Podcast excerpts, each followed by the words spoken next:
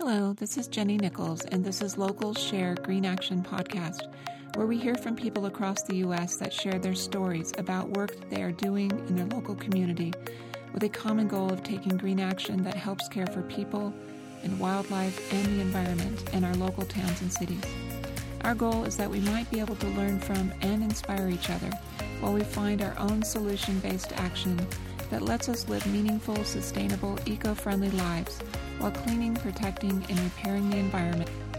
So, today in our podcast, I'm speaking with someone who's an environmentalist and florist whose business became a first of its kind full service eco floral shop. I'm speaking with Lynn Mell with Good Old Days Eco Florist in Windsor, New York. Lynn, as an idealist and artist, looks at things differently. As a business owner, she advocates for small businesses and buying local. As an environmentalist, her passion is in saving the planet and living compassionately with wildlife. In the 80s, her mother found an original country store, which she turned into a little flower shop. Since 2001, when taking over the shop, it is now an industry model of sustainability, being one of the first full service eco florists in the country. Lynn promotes, writes, educates, and speaks the awareness that this can be done and profitably. Her goal now is to influence and promote green, planet friendly thinking to both consumers and the industry. Welcome, Lynn. Hi, Jenny. I'm so excited to speak with you and find out more about your path of green action that led you to operating an eco floral shop and educating others. So, what planted the seeds for you to want to take some kind of green action initially? Well, first of all, I was raised by two tree hugger parents, so it's already in the blood.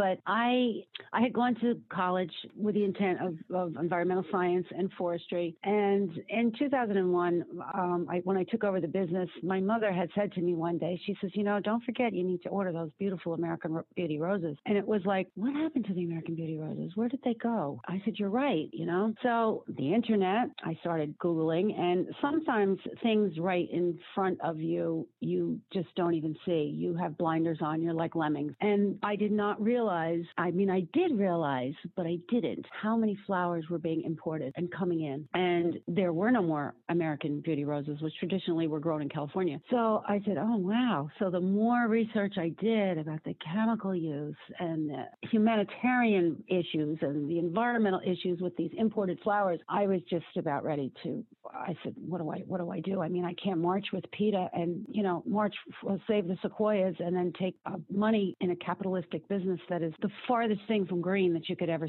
think of. So I just said, well, I either have to change careers, which I love what I do, or exit. So yeah, I had to start with my core products, which of course was the cut flowers. So it took me probably a total of 10 years to completely green a, a professional full service florist. I'm not talking about a bucket store. I'm not talking about, you know, somebody who does it on the side. I mean, a full professional florist. My first thing was to find growers that would ship to me on the continent. And at that time, it was now, of course, you know, they're all shipping. But back then, there were a few growers, and I begged, borrowed, and stealed, and I ended up getting all my flowers uh, from the Americas. So then I just took it and ran with it. I was like a dog with a bone.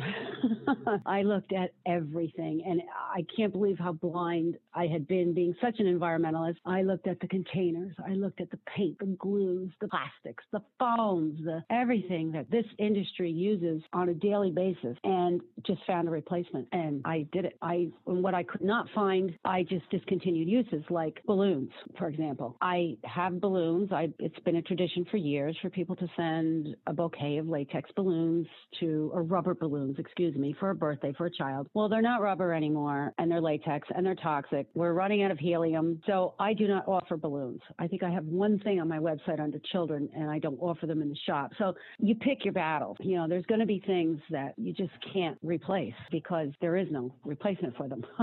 Yeah. But it's it's been interesting and one, you know, there's so many toxins in the flower industry for a business that nature thought of. Uh, you know, I mean almost it's as, as I started looking at everything, even down to the wrappings, the papers, the little plastic sticks they put in to hold the cards. I mean, right on down to details. I mean, nothing there is no cradle to cradle. The the foam is is toxic as anything. It's non biodegradable. It's just we still have our parents' wedding flower foam in the landfills from 1950. so of course the industry has has influenced the consumer that they must have these big orbs of flowers at weddings and that are a solid ball of foam. So, you know, you pick your battles. That's the best I can say. But once I got all of these products, I mean, I found uh, compostable cellophane from corn. Uh, my papers are all soy and water ink. We use a lot of tissue paper and a lot of wrappings, you know, for flowers. My containers, I either buy, if they're not local made or made of recycled content, then they are vintage or I get them at buyout, etc. Then I went to the back side of the business to the paper in the printer and the ink and the cleaning supplies and the recycling of the water from the cooler for the plants. I mean, right on down the line. And it, I was happy. I, I, it made, it makes me happy now that I, one person cannot change the world, but one person can do their part and really influence other people. So, do you find that through the years that there has been more and more options for replacing some of those supplies? Yes. Oh, yes. Well, green is the new gold in marketing. So we even have the South American and the Colombian flower growers now creating their own labels for flowers, like with a picture of a frog on them. That these are, you know, environmentally friendly. Of course, no one's policing it. And if some things, the industry, the manufacturers in, in my industry, you know, they are coming out with more made in the USA things, more handmade things, you know, at the local buyers shows, the big gift markets, you know, that's the hottest thing now is American made and sustainably made or cradle to cradle at least. So yeah, it's a lot easier now than when I started it. When I when I was doing it, there was like nothing. Yeah. I and that's why it took me so long. So at what point did you decide to become green certified? Um, how early on did you realize that was something you needed to do? Well, I just have such a passion for this. I mean, I was involved with a lot of green organizations and I, I, started researching more and more and, and then I found a few. And then finally, the most capitalistic organization on the planet, the Chamber of Commerce, they jumped on the bandwagon and they had a green program and they promptly awarded me Green Business of the Year. I mean, I got accolades from all the state senators and which I was so proud of. Yeah.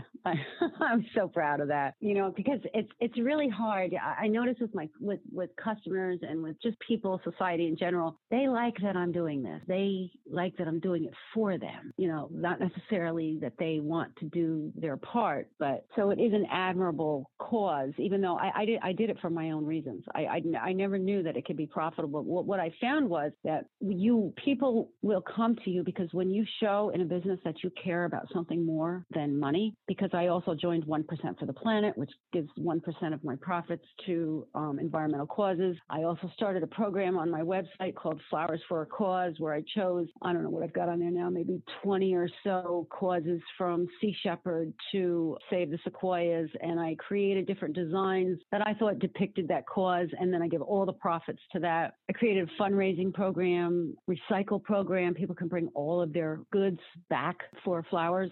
So what I found was when people see that you're really trying to do something, something good, they come, they trust you. And trust in business is about gone now. You know, we see all kind of ads and the best this and marketing that and doing this and doing that, but I walk the talk and they know it. So I have a very loyal clientele, which makes profitability. So, how are you educating other businesses um, about this? Well, of course, I'm always putting it online everywhere. And Actually, I'm in the process right now of, I have another website to teach florists. I said, I will give you the information. Please, even if you take two or three, this is my way of thinking, you know, implement it. I mean, most shops now, because of money, they finally realize that if they take back a few vases, they can save a few pennies here and there. But I mean, everything else, it's that's one of my main things is to educate others in the industry and also consumers because consumers will spearhead that if they go to a florist, well, where are these flowers grown? Well, are you using chemicals? Well, we don't want any foam. So once the consumer knows, that's going to guide the business because the business will do what the consumers want. Well, you know, it's funny. Like I said before, I have I have three shades of green of, of people that come to my shop. One is serious green like me. Another one, they're a little bit lighter green. You know, they recycle and they're they're good with that. and then we have ones that are like brown, and those are the ones that come to me and they don't care about it, but they feel good that they're coming to me because I'm doing it. if that makes any sense. like it kind of alleviates their conscience a little bit that they're buying American flowers and you know, they're coming to a local business and they're not having chemicals, even though, you know, they don't live a lifestyle like that. Yeah. Do you try to educate people on your website about the seasons and just a lot about about these issues? I think the one thing is they didn't realize that flowers were imported because they don't understand how they could be shipped uh, and still be, you know, alive. You know, and if you think about it, another part of, of this, which is difficult for florists and people, is when you when you operate seasonally. You know, we really shouldn't be eating strawberries in January. Strawberries are in season in June, but unfortunately, we get them from Mexico, we get them from China. It's the same thing in the flower business. There really shouldn't be sunflowers in January. So that's another part is trying to get florists to buy and offer seasonally grown flowers instead of having everything 12 months out of the year because that's what is perpetuating the imports. So, what might be some of the challenges that you faced? Like initially, I know that you've had to do so much research, getting the word out there. Would you say that would, was one of the leading challenges of like setting up this type of business or? Um, originally, there was a lot more challenges. Now I've got it down pat, but I think this is what I'm doing in the course to teach other florists. Um, your number one thing is is to find your alternative. You know, stay away from industry basics. Stay away from your foam um, baskets and your, you know, find because if you're creative, that's the whole key. You can be, you can come up with different alternatives. That's what I'm trying to do with this course right now to teach different people. As far as consumers, I'm just constantly slamming it, you know, flowers at peace with the planet, no imports, no this, no that. And like I said, I've gained some some you know, I've gained some enemies and I've because I'm fighting big industry, big industry. The, this, the foam is a multi-billion dollar industry worldwide and just tons and tons and tons of it are going into the landfill every single day from florists all over the country and weddings you know and events and uh, massive amounts of flowers and foams and and and then candles you know you could go right down the line you know the candles you know they're giving off toxic fumes because they're made from sludge that's left over from the uh, oil industry. I didn't know this. I've become a scientist now. Mainstream candles i mean i don't want to mention any names but we all know names of big candle companies and if they're not soy or another um, natural element, they're just pure sludge mixed in with wax, paraffin. So yeah, there's it's there's a lot of things if you want to get right down to the nitty gritty. Yeah. So uh, you shared a little bit before our interview about it, but how are things um, amidst the pandemic now affecting your business? Well, it's not because New York State has a had you know we were hit really hard and everything was shut down. But there was a little clause in there. I'm I'm ruled by the Department of Agriculture, so all landscaping, you know, all of that stuff. I was under that. But I did find in there that if you owned your establishment and there was only like a one man show, like, you know, like a gas station attendant could be in there, one person. So I said, hmm. And I was going stir crazy. I stayed home for a week and a half and I was bored to death. So I've been open the whole time, whereas most of the other shops closed. I and the reason I was able to stay open because of course all the planes weren't flying, so the imported flowers weren't coming in. They had no product. I, on the other hand, had my connections in California and Florida and elsewhere, North Carolina. So I had a steady stream of flowers. So I became kind of like popular. I was the only, when you Google the florist around here, I was the only one that said open. You know, it was only curbside delivery and online order, phone order. But I've been doing well with that, and people are okay. You know, they get it. This my shop is charming, but you can't come in, but you can still get beautiful flowers. So it, it hasn't really affected me.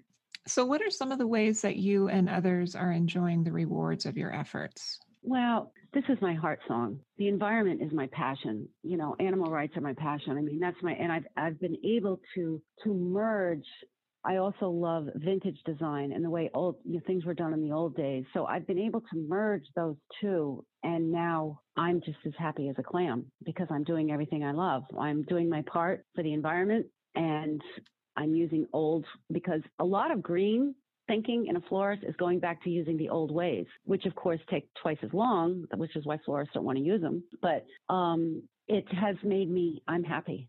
I'm happy with myself. I'm happy with my contribution of what I feel that I'm doing, no matter how small. Any kind of education I can give other people. So I'm I'm happy now. When I was and I was very unhappy 20 years ago when I found all this out. I was terribly guilty of all. All I could think of is the previous 20 years when my mother had opened in the 80s of all the plastics and oh my gosh, the foams and the sprays and the glues and everything we had used. I, I, it has.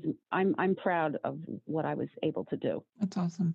If your ideas, your experience, and your wisdom were all wrapped up in seeds of potential action for you to give to others, what advice would you give to someone that's considering this in their own city or state? You mean having a retail florist like myself? Right. That might want to either convert a shop that they already have or well, if they already have a, a going concern, a shop, it's it's it's easy to convert. You know, it's it's very easy to convert just in doing and you know what? You don't have to do everything. Even if you just do one thing, even if you recycle your water, I'd say it's it's easier to convert a traditional florist. You just have to convert your yourself you have to get out of the the thinking of this is the way you do it and this is what you buy and this is what you use. No, look at it and say, okay, I'm picking up this plastic dish that came from China. What else can I use? It, you know, so it just takes it basically takes converting yourself. So, what resource, maybe or book or website, has been particularly helpful or informative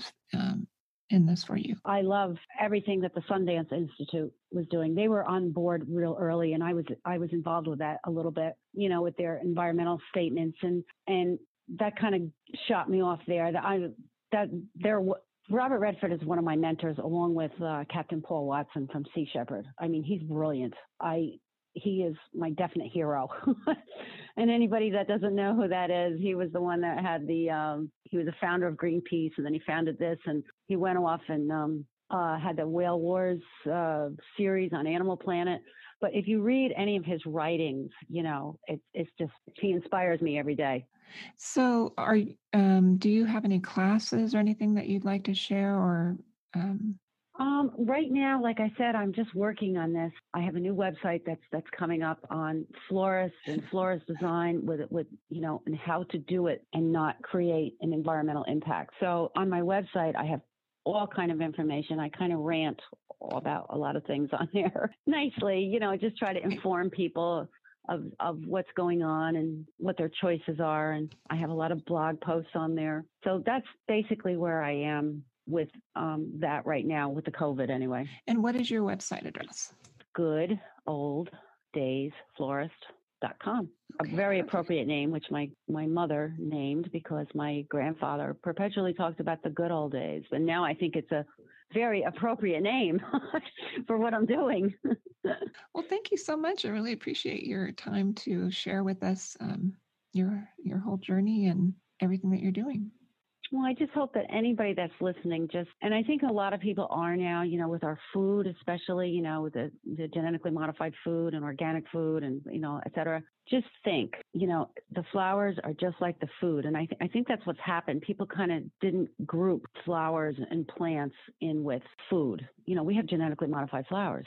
So, you know, people just don't relate that what's going on in your food is the same thing that's going on in hmm. the rest of the world of agriculture, whether it's plants you buy at the garden center or trees or flowers from a florist. It's the same thing.